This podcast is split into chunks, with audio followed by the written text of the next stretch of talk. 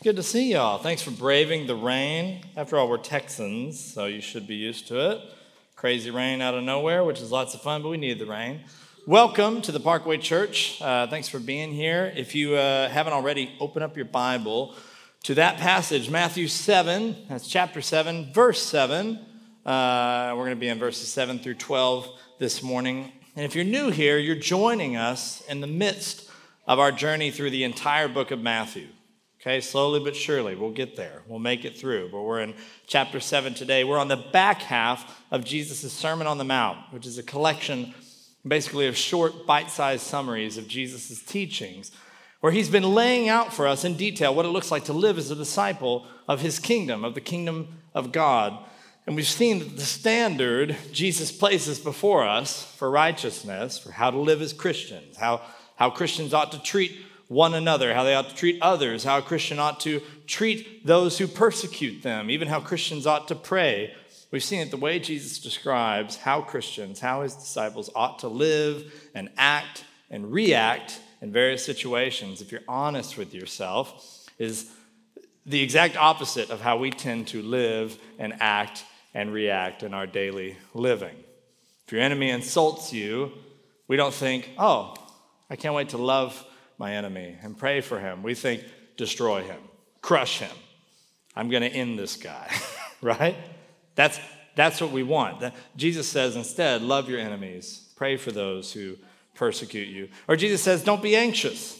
Don't worry about your future, how you'll sustain your life. God's going to care for you. And we're like, yeah, I'm going to worry about it.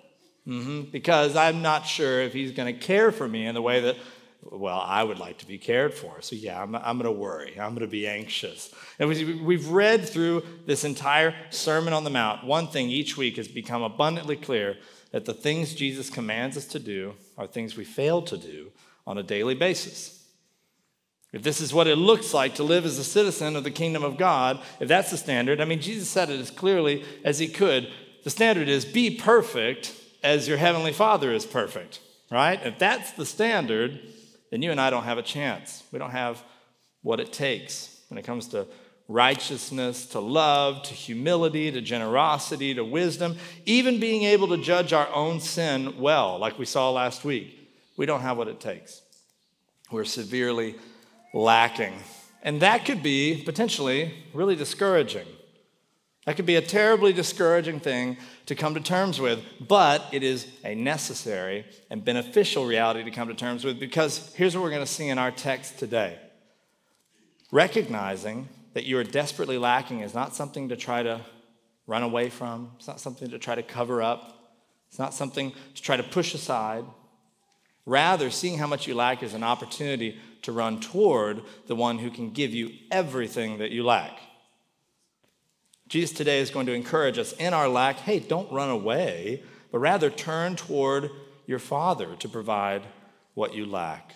To do what any child who lacks something would do if his father was a perfectly loving and perfectly good father. To run toward our good and loving Father and ask Him for what we need. He's going to encourage us to ask our Heavenly Father for what we lack. That's one of three things that He's going to ask us and encourage us to do this morning. So, this is sort of the point of our entire text this morning. In our lack, Jesus encourages us to ask your Father for what you lack, to trust your Father to care for you, and then to care for others in the same way. Ask your Father for what you lack, trust Him to care for you, and care for others in the same way. So that will be our focus this morning. I believe this passage has the potential to deeply reorient how we think about ourselves, how we think about our Father in heaven, and how we think about those around us. So let's pray now that God would change our hearts, would, would reorient our hearts to be more like His. Let's pray together. Father, we thank you for this opportunity to come before you, to open your word, and to hear you speak. I pray, God, that we would indeed hear you. Uh, you would give us ears to hear, that you would conform us to the image of your Son, as you promise you will. We thank you for your abundant mercy, your grace, upon which all that we have is founded. We thank you that you're a good and loving Father. I pray that we would worship you uh, in spirit and in truth, You would be glorified this morning. You would be with us. Change us, transform us, conform us to Christ's image. It's in Christ's name that we, that we pray. Amen. Let's begin with Matthew chapter 7, verse 7 through 8, which reads Ask and it'll be given to you, seek and you will find, knock and it'll be open to you. For everyone who asks receives, the one who seeks finds, and to the one who knocks it will be opened. Now, if you're like me, as soon as you hear this passage, there's this little red flag comes up in your mind. It's like, whoa, whoa, whoa, be careful, Joel Osteen. No, thank you. You're starting to sound a little prosperity gospel ish. You know, asking, it'll be given to you. The one who asks receives, no matter the request. But we know from experience that's not true right? Like if you ask God for a million dollars, which I think is like that'll buy you a three bedroom house here in McKinney. If you ask him for a million dollars, just God, give me a million dollars, you're probably not going to get a million dollars in an envelope in your mailbox. And if you do, do not touch it. Don't mess with that. You want nothing to do with it, just move, okay? That's probably not going to happen. God's not a magic genie granting whatever request you bring. Trust me, Texas A&M would have won several national championships given the Aggie Christians who fervently pray for a national championship. Aggie Christian, two words that mean the same thing. So, God's not a magic genie who grants whatever request you put before him. But Jesus also isn't saying that if you don't ask God for something, he won't give it to you. If you don't ask, he's going to withhold it from you. Okay, that's what some people try to do with this text. But again, we know from experience that's not true. God blesses us in ways we could never ask for, right? Did you ask for, his, for him to send his son to die on your behalf? No. Do the birds ask for God to feed them? Do the lilies of the field ask for God to clothe them? No, but how much more valuable are we than birds and flowers? That was Jesus' argument from a few weeks ago. So Jesus isn't saying that you'll get whatever you ask for, and he's not saying that God will withhold what you don't ask for. Instead, Jesus is using this three part metaphor of asking, seeking, and knocking to illustrate something incredibly simple and yet profound all at once. He's making one point here, and he repeats a simple metaphor in three different ways to really make sure our little brains get it, to drill down this point, and this is his point. The person who asks, seeks, and knocks lacks something. They don't have something. He doesn't have something, that's why he has to ask for it. He doesn't have something, that's why he has to go looking for it. He lacks access, that's why he has to knock to be let in. In other words, Jesus is saying if there's someone who has what you lack, why wouldn't you ask them for it? If there's something worth finding, why wouldn't you go seeking after it? And if there's a door you'd like to enter, why wouldn't you knock so that it might be open to you? And so, Imagine your house was on fire, extreme analogy, okay? Your house is on fire, and God forbid you left your phone inside, okay? And so you, you run over to your neighbor's house, that's what you probably do to call 911. But when you got to their front door, imagine you got to their door and you just stood there. Not making a sound, not knocking, you just you just stood there doing nothing. Your house is burning, you need to make the call. You know your neighbor's in there. You can hear them enjoying a beautiful day, laughing, but you don't make a sound. And you don't knock. You stand there in silence. Will that door be open to you? No. In that moment, is there something that you lack? Yes, a phone. And in that moment, are you standing at the threshold of the door of the one who has everything you lack? Yes, you are. So knock, ask, seek.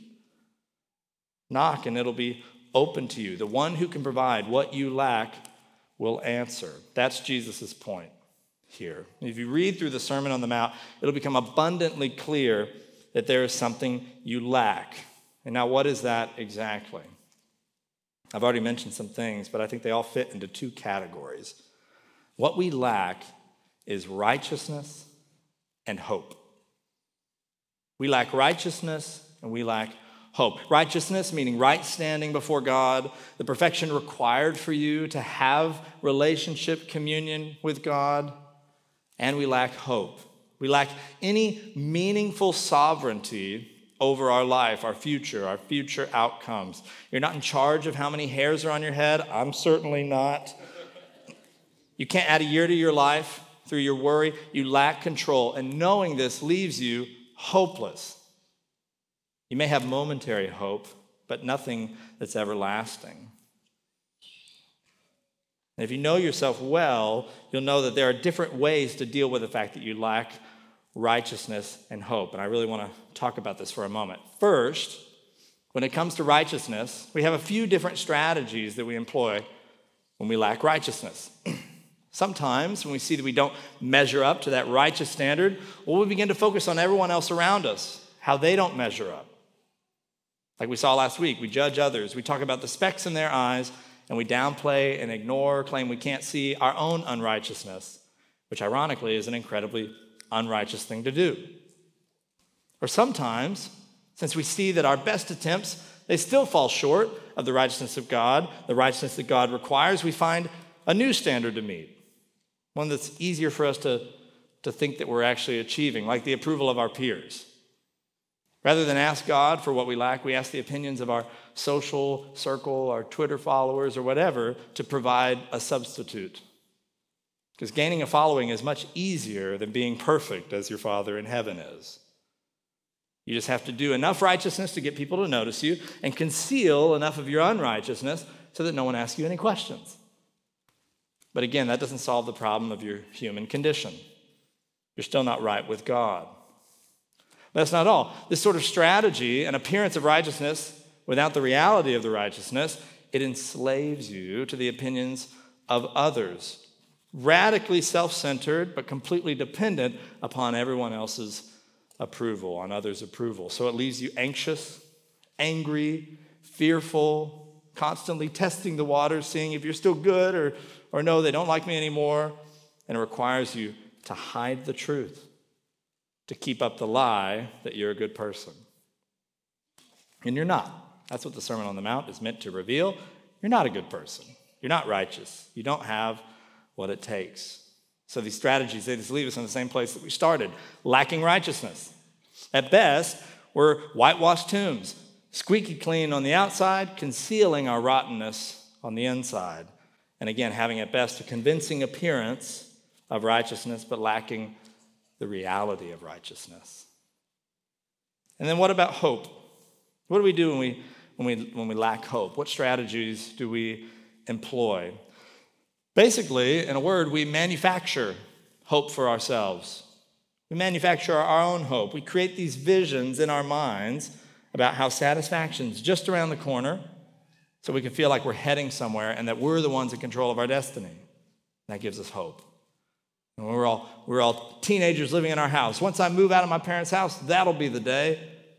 That, that's all we thought, you know. Once, I'll be, once I'm on my own, I'll be my own king. I'll be in charge of my life and my world will finally finally be all that it could be. And then we're like, well, I guess I need some schooling to get a better job. I guess I need a college degree. Once I get my college degree, that'll be the day. Well, once I get a good job, uh, or well, actually, once I get a job that I like, and once I get married, and once we can have kids, and once I buy that thing, and once I get the new car, because my old car's terrible, and once I get some respect around here, and people start looking at me like for what I'm worth, and once I'm my own boss, and once my kids get out of the house without getting anyone pregnant, that'd be great. Once I can have enough money to do the things that I've always put off because I've not cared enough about myself, once I get a break, once I retire, once I take that vacation I always put off, that'll be the day. It's just right there, almost within my grasp. But those days come and go and come and go and come and go. And we have no more hope in our circumstances than we have when we started. It's good to set goals. I'm not saying that's a bad thing. Set your five year, your 10 year, your 15 year goals, but don't think that the steps you've laid out will give you any sort of control or any sort of hope that won't end up spoiling after a week. And worst of all, when you spend all your energy trying to manufacture hope for yourself, it transforms you and not for the better. Over time, you become ruled by fear, things not going your way, things not going according to your plan, fear of losing control, fear of losing the hope that you've made for yourself. And you even get angry when other people get in the way of your meticulously manufactured plans because they're stepping on your hope, what you're working for in your life. Like most of the time when you yell at your kids, it's not because anything they're in danger. It's okay to yell at your kids if they're in danger, but to run in front of a car, that's not why you yell at your kids, though. Why do you yell at your kids? Because they're stepping on your hope. This Saturday was supposed to be a nice Saturday.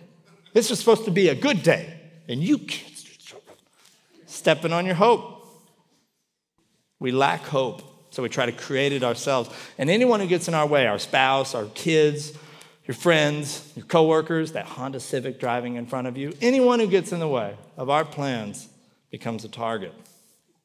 You know, you're getting in the way of my path of joy. Do things my way or get out of my way.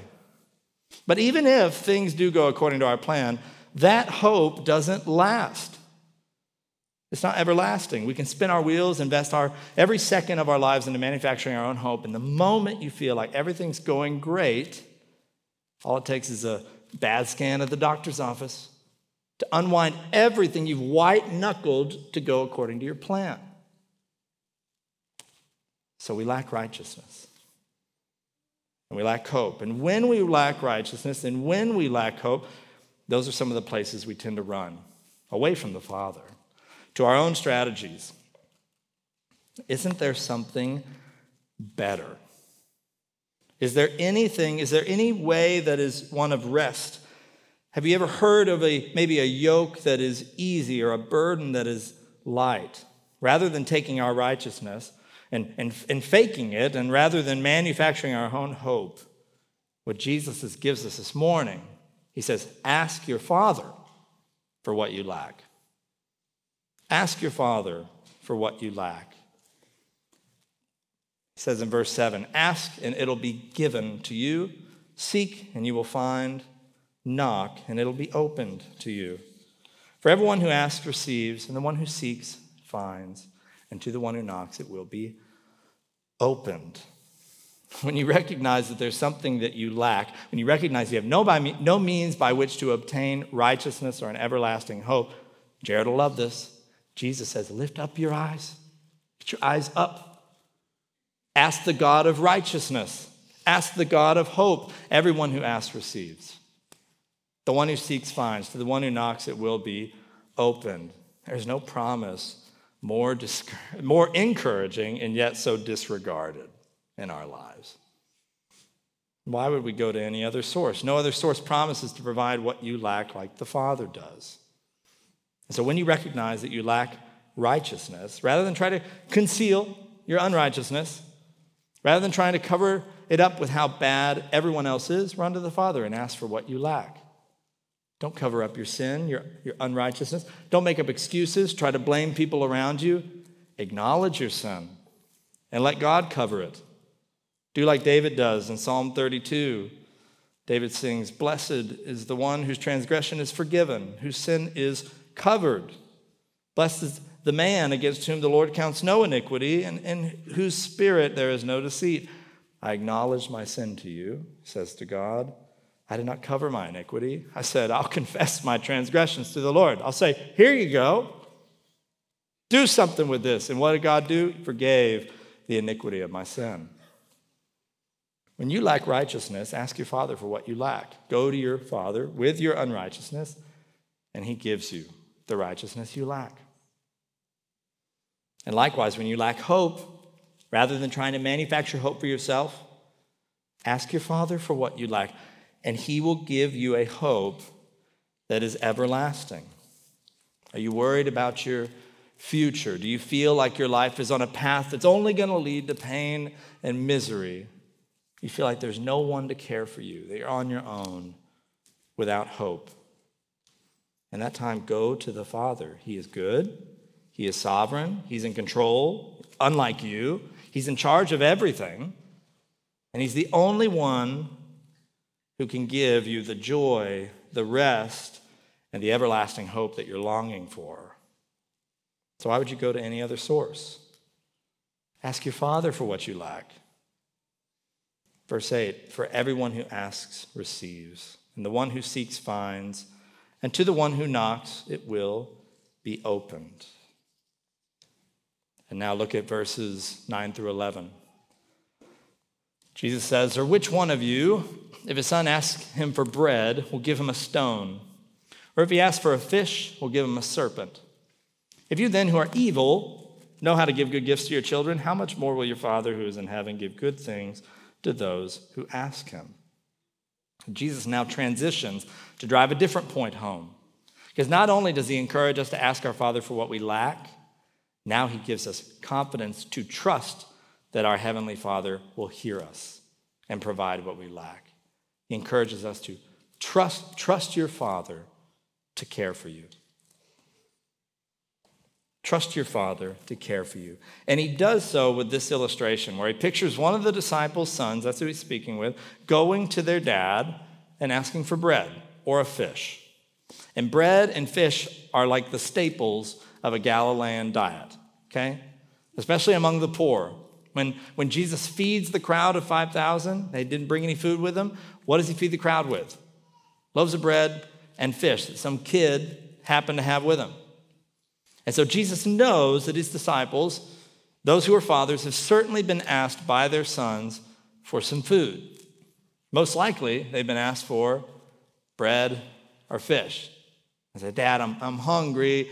Can I have some bread? Can I have some fish? As they're walking through town, as they're walking home from the synagogue, as they're working, as they're plowing a field. Dad, I'm, I'm so hungry. Did you, did you bring that bread? Do you have that fish? And those of you with kids in this room, I'm sure, I'm sure that your kids have told you before, I'm really hungry. Like I'm about to die. I'm hungry, right? Who of you, if your kid asked for bread, would give him a stone, something that looks like a round loaf of bread, but it's completely inedible, unhelpful? Or if your kid asks for fish, you know, your kid's a pescatarian, a little more adventurous in their eating, how many of you would give them a serpent? Again, a, venomous snake, something inedible, something that it does nothing to satisfy their hunger, and even worse, it could harm them. None of you. None of you would do that because you love your kids, right? No matter what mood you're in or what mood they're in and how much of your hope they've stepped on that day, no matter what, you're not going to let them go hungry. None, none of you could do that because you love your kids. You love them. And the disciples probably answered the same way. So then Jesus says, Here's what's crazy all of you are evil. And you wouldn't treat your kid that way. You would provide what your kid lacked, even though you're evil. Look at verse 11.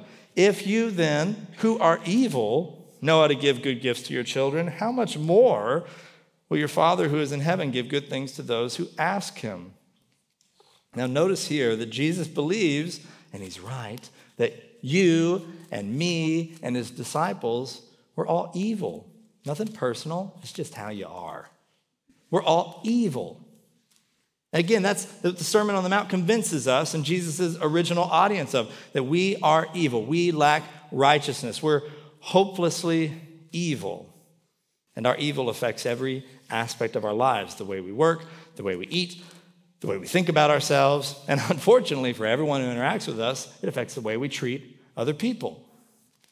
And any relationship exists in that relationship long enough, and you'll find your evil self centeredness hurting what was otherwise a perfectly lovely relationship. And they're going to hurt you the same way. We are evil. Like Paul tells the Romans, there's none who is righteous, no, not one. No one does good, not even one of us. But in spite of our evil self centeredness, if your son asked you for food, you're going to give that to him. Who's not going to do that? Because you love him.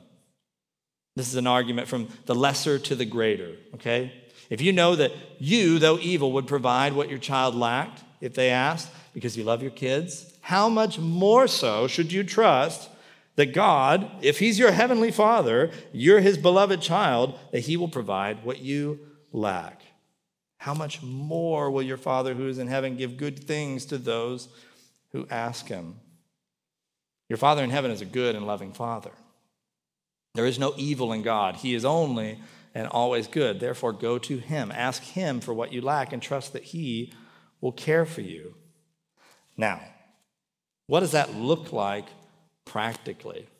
You know, it's real nice what I'm saying. I've said it a lot. You just go ask God for what you lack and just go trust Him.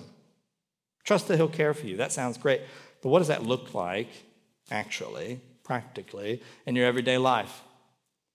Well, first, the asking looks like prayer. Okay? That's not obvious. It looks like prayer. Jesus is encouraging us to pray.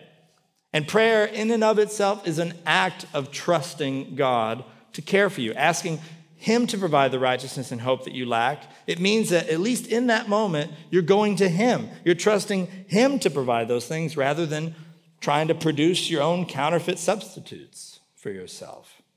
You're trusting Him in prayer. And so I want to spend some time talking about the practical practice of prayer.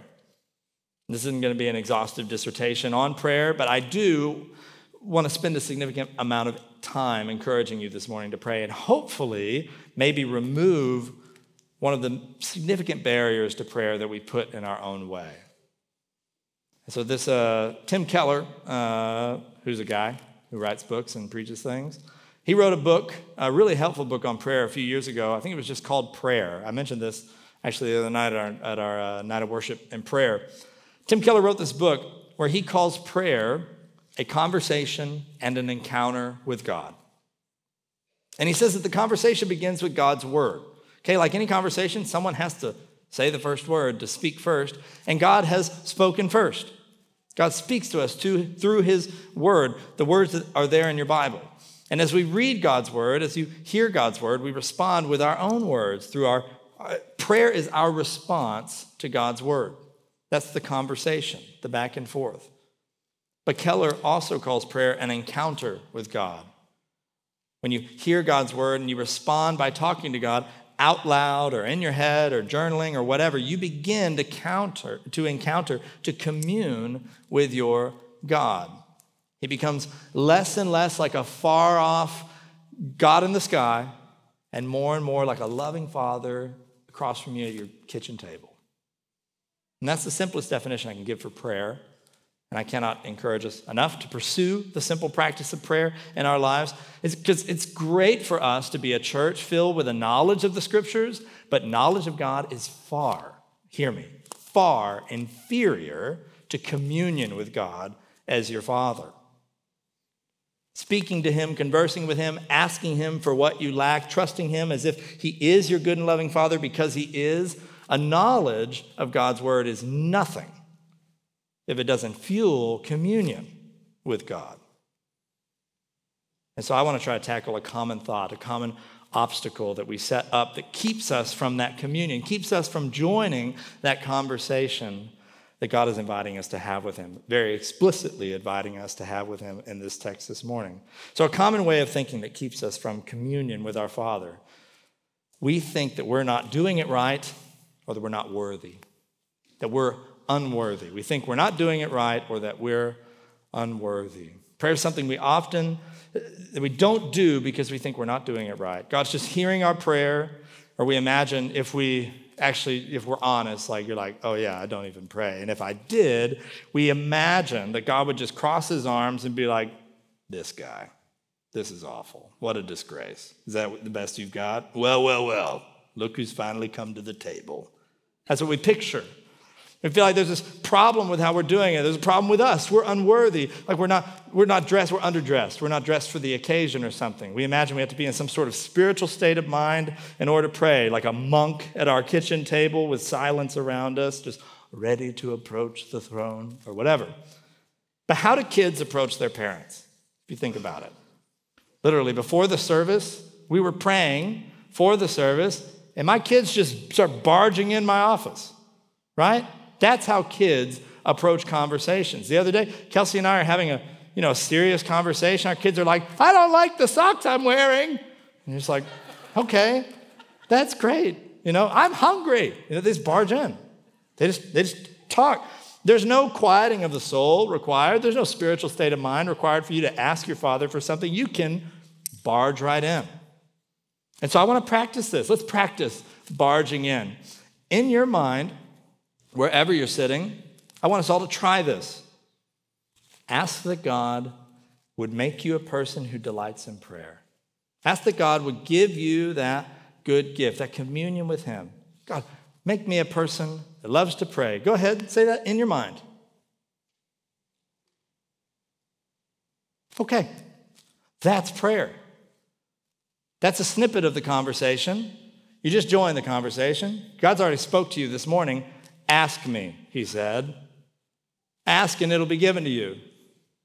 If you who are evil know how to give good gifts to your children, how much more will your Father give good gifts to those who ask him? He says that, and you say, Give me this good gift, God, that I would converse with you more like this, nothing fancy about it.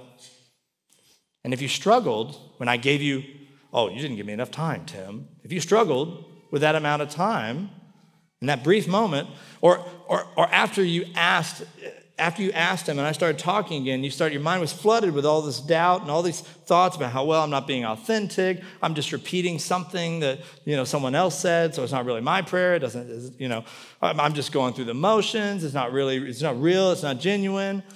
Well, that's not how it works, Tim. You know, I'm the one responsible for making me a better prayer. I can't just go, oh, God, make me a better prayer. And it's like a magic genie, just like you said, Tim. You're the one who said that. You know, slow down. Slow down. Those obstacles are not from God. That insecurity, that angst, is it from your father? What is, this is why the importance of studying the word, it's why it's so important. What is from your father is what you're reading this morning. Ask. Ask. It'll be given to you. God gives good gifts to his children. Even if you are just going through the motions, even if you aren't being authentic, even if it is, it feels like a shot in the dark, God, I want to pray more. You're like, oh no, I got to say more than that. It's not enough. You got to do, I saw the ACTS acronym. You got to adore first, then confess. No, none of that. Throw that away. You think communion with God is built on your authenticity? You think the communion with God is built on your striving, on your format, on your acronym, on your efforts? Asking, even if it's flippant, is better than not asking at all. And that's the error I'm trying to push against. We have so many things we think, so many obstacles where we say, hey, I'm not doing it right, I'm not worthy, that we don't do it at all, rather than maybe doing it poorly. God says, ask, and it'll be given to you. I want to encourage you, this is all I'm saying. I want to encourage you to recognize the space God has made available to you, where you can share with Him your thoughts, ask Him for good gifts, ask Him for what you lack. Practically speaking, when you become aware of your, your lack of righteousness, for example, when you're refusing to work through forgiving someone that you're angry with, or you find that you have no interest praying for your enemy, much less to love or forgive them, or when you commit the same sin that you're trying to get better about, when you're face to face with your lack of righteousness, you have, practically speaking, in that moment, space to ask God, God, provide me what I lack. I'm not righteous enough to pray for this guy. Make me more like you, God. I want to, I want to be like that. I'm not. I don't have that in me. Change my heart. Provide the righteousness, the love, the humility that I lack. Those moments of where we typically run to doubt and self condemnation, those are opportunities to lean, to, to ask your Father who gives good gifts to his children. Or when you find that you're manufacturing hope for yourself, give yourself, to try to give yourself an illusion of control. God is giving you space in that moment of realization, and He provides that realization through His Spirit, which is a grace. He's providing you that moment of realization so that you would ask that God would change your desire. God, provide what I lack. Set my eyes on a hope that is everlasting, rather than this thing I'm chasing for, I'm getting so angry about that is ultimately unsatisfying and temporary. Ask and it'll be given to you. Just ask. God will provide what you lack. It's not based on how you're doing it, whether you're doing it right or not, whatever that means. It's based on, well, it's also not based on your worthiness or your sinfulness or anything like that. Just like a father's decision to give their kid bread isn't based on anything his kid brings, it's not based on the merit of your child, whether or not you feed them, you feed them because you love them. Likewise, God gives you what you lack, not based on how well you ask. Communion with God is never built on how good of a job you're doing. Rather, God's love, mercy is the foundation. You are desperately lacking. So, ask Him to provide the righteousness and hope that you lack and trust that He will, because He says He will. Hopefully, that's practical. Let's continue with verse 12. But I'll read verse 11 again just for the context. If you then, who are evil, know how to give good gifts to your children, how much more will your Father who is in heaven give good things to those who ask him?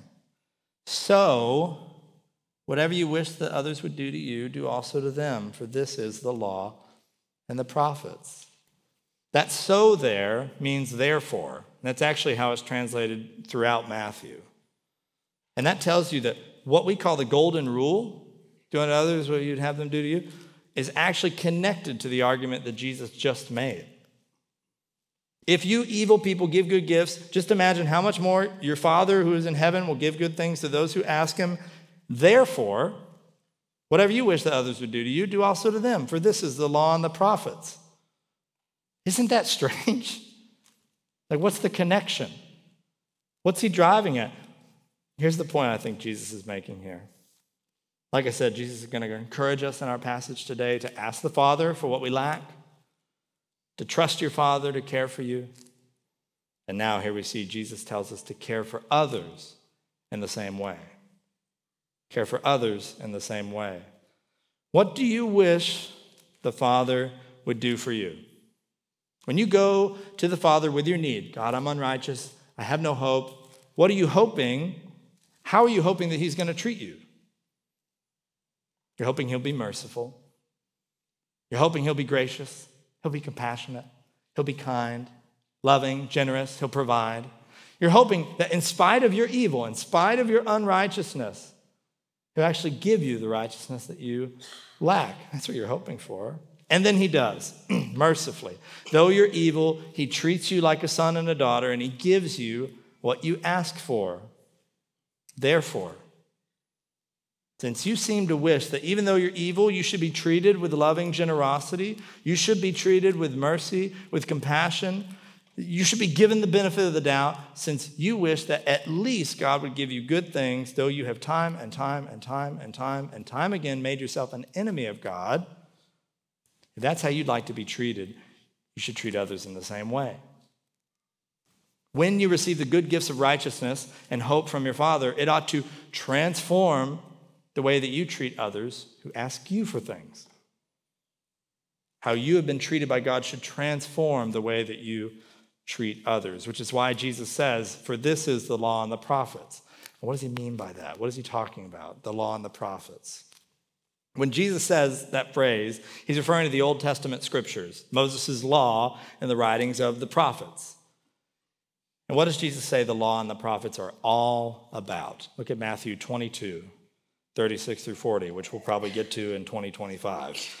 Uh, he says, Teacher, uh, Jesus doesn't say this. A man comes up and asks him, a teacher of the law asks him, Teacher, which is the greatest, which is the great commandment in the law?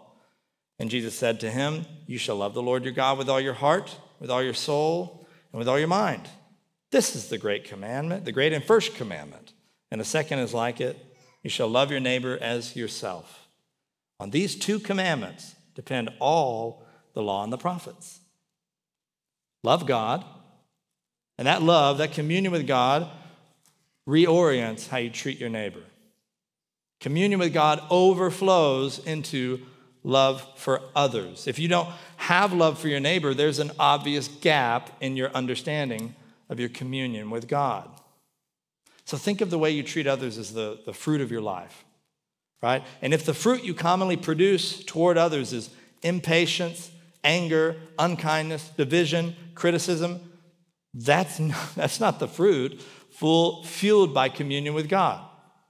That's not the fruit of a life that understands that every good gift they have is a merciful gift from God, from the Father.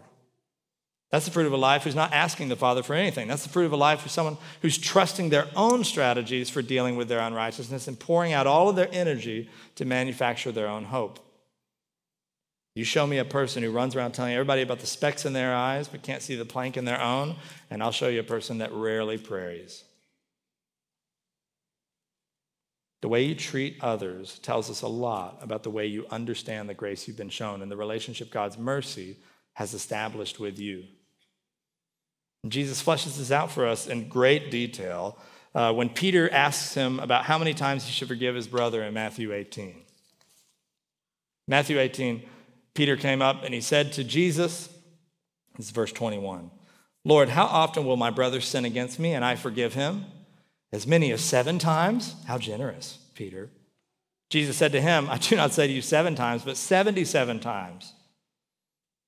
Therefore, the kingdom of heaven may be compared to a king who wished to settle accounts with his servants. When he began to settle, one was brought to him who owed him 10,000 talents, which is a ton of money. A ton of money, more than many of you will see in your lifetime. Okay? And since he could not pay, his master ordered him to be sold with his wife and children and all that he had, and payment to be made. So the servant fell on his knees, imploring this king, Have patience with me, I'll pay you everything. And out of pity, the master did more than simply say, Okay, I won't sell you. You can pay me over time. No. Since he could not pay, out of pity for him, the master of that servant released him and forgave him the debt. When that same servant, he went out, he found one of his fellow servants who owed him a hundred denarii, which is insignificant a small amount. Seizing him, he began to choke him, saying, Pay what you owe. So his fellow servant fell down and he pleaded with him, Have patience with me and I'll pay you. He refused. He went and he put him in prison until he should pay the debt. When his fellow servants saw what had taken place, they were greatly distressed, and they went and reported to their master, the king, all that had taken place. Then his master summoned him and said to him, You wicked servant. I forgave you. I forgave you all that debt because you pleaded with me. And should not you have had mercy on your fellow servant? Shouldn't that forgiveness have affected the way that you exist with others? Should you not have had mercy on your fellow servant as I had mercy on you? And in anger, his master delivered him to the jailers until he should pay all of his debt. He did the thing to that servant what that servant had done to the man who had owed him so much less money put him in jail, and demanded he pay for it. So, therefore, as Jesus says, whatever you wish that others would do to you, do also to them. For this is the law and the prophets. See the way that you have been treated by God when you ask Him for things. And though you're evil, He lavishes you with good things like a child. Don't make people meet a standard that you've never met before you show them mercy or kindness or forgiveness or you're generous towards them. Luke drives this point home in his gospel, Luke 6, 27 through 31. But I say to you who hear, love your enemies, do good to those who hate you, bless those who curse you, pray for those who abuse you. To the one who strikes you on the cheek, offer the other also. From the one who takes away your cloak, give him your tunic either. Uh, give him your tunic as well. Give to everyone who begs from you. From one who takes away your goods, do not demand them back, and as you wish that others would do to you, do so to them. Out of the love you've received from the Father, love others in the same way. This is his point. Everything you have has been undeservedly given to you, so extend that same mercy and love and generosity to others. That's how you would prefer to be treated, at least. And again, you may be feeling that, that prick of conviction you see that, oh, that is not how I treat others. Here now, as we take communion, God is giving you the space to pray, to commune. That's why we call it communion. The opportunity to ask the Father for what you lack. Go to Him for the righteousness that you lack. Trust that He will care for you. And therefore, as a result, let that transform you and care for others in the same way. Let's pray and go before the Lord in communion. Father, we thank you for the grace you've shown us. You made your enemies your children. Unfathomable grace, unfathomable mercy. Thank you that you're a good God, that you're sovereign over all, and we can trust you with our lives. The things that we think are the pathways to joy and satisfaction, they're dead ends. I pray that we would see that only in you do we have any hope and any righteousness, that we would come to your table and ask for what you provide. We thank you for your abundant grace. Be with us now. I pray that we would remember the gospel of goodness, that you have saved us, that you're redeeming all things to yourself. It's in Christ's name that we pray. Amen.